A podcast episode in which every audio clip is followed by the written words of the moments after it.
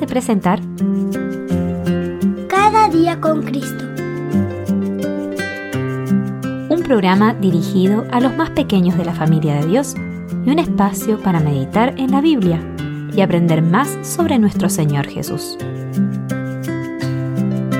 Este podcast es una iniciativa de granosdevida.cl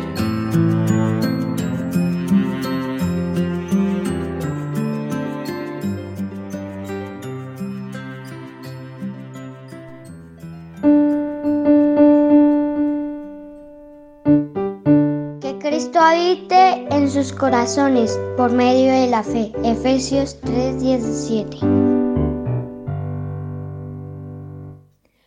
Hola queridos niños, muy buenos días y bienvenidos a un día nuevo para meditar. Todo lo que el Padre me da, vendrá a mí, y al que viene a mí, de ningún modo lo echaré fuera. Porque esta es la voluntad de mi Padre, que todo aquel que ve al Hijo y cree en Él, tenga vida eterna. Y yo mismo lo resucitaré en el día final. Juan 6, 37, 40. Esta es la historia de cómo una joven, Shira, conoció al Señor. Nací en Israel en 1964. A los 14 años conocí a tres jóvenes voluntarias que venían al kibutz donde vivía. Ellas creían y eran seguidoras de Jesús, y yo quería convencerlas de que estaban equivocadas. Me impresionó su forma de ser, siempre amables y unidas. Nunca había visto tanta solidaridad como la que demostraban. Siempre estaban dispuestas a ayudar a las personas enfermas y a los ancianos. Un día me preguntaron si tenía un objetivo en la vida, lo que me hizo reflexionar. Poco a poco me convencí de la existencia de Dios y empecé a leer el Nuevo Testamento. Descubrí que Jesús había cumplido todas las profecías del Antiguo Testamento acerca del Mesías. Esto me aterrorizó, ya que sabía que si ponía mi fe en Jesús, no podría volver atrás. Sería para toda la vida. Cierto día visité a Eli, una de las tres voluntarias. Yo estaba enojada con Dios. No creía que existiera, o si lo hacía, ¿por qué permitía tanto sufrimiento en el mundo? Ella entonces me dijo, Shira, sabes que Dios está aquí y te ama. Cálmate y antes de dormir, háblale. En mi habitación me vi tal como era en realidad. Era mala, pero Dios me amaba personalmente. Entonces oré. Dios, si estás aquí, y sé que lo estás, y si Jesús es el Mesías, y sé que lo es, no terminé mi frase, me quedé dormida. Esta oración fue el inicio de un cambio radical en mi vida.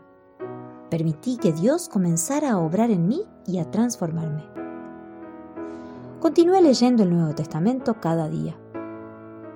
Una mañana, sentada en un autobús, leí por primera vez el relato de la crucifixión. Me deshice en lágrimas.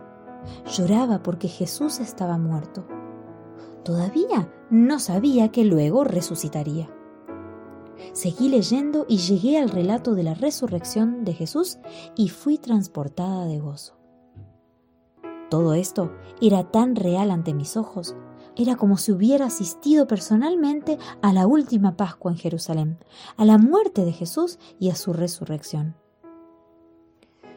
Unos meses más tarde fui invitada a una conferencia bíblica en Haifa. El orador nos explicó que los sacrificios levíticos simbolizaban la muerte expiatoria del Mesías.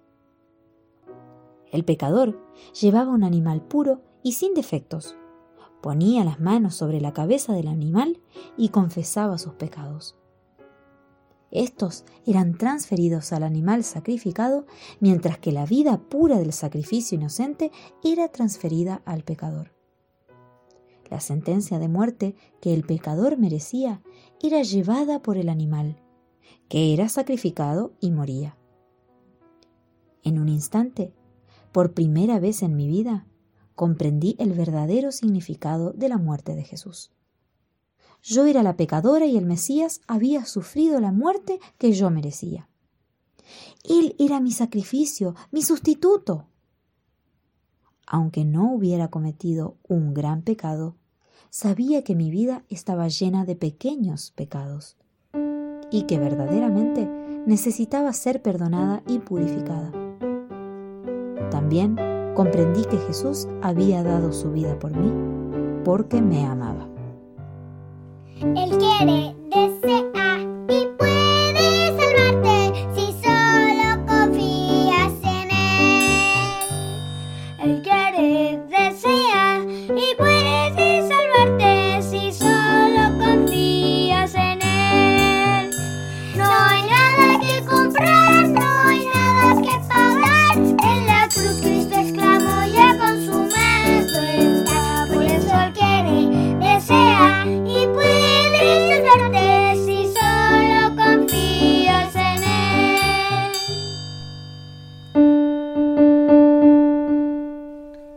get it.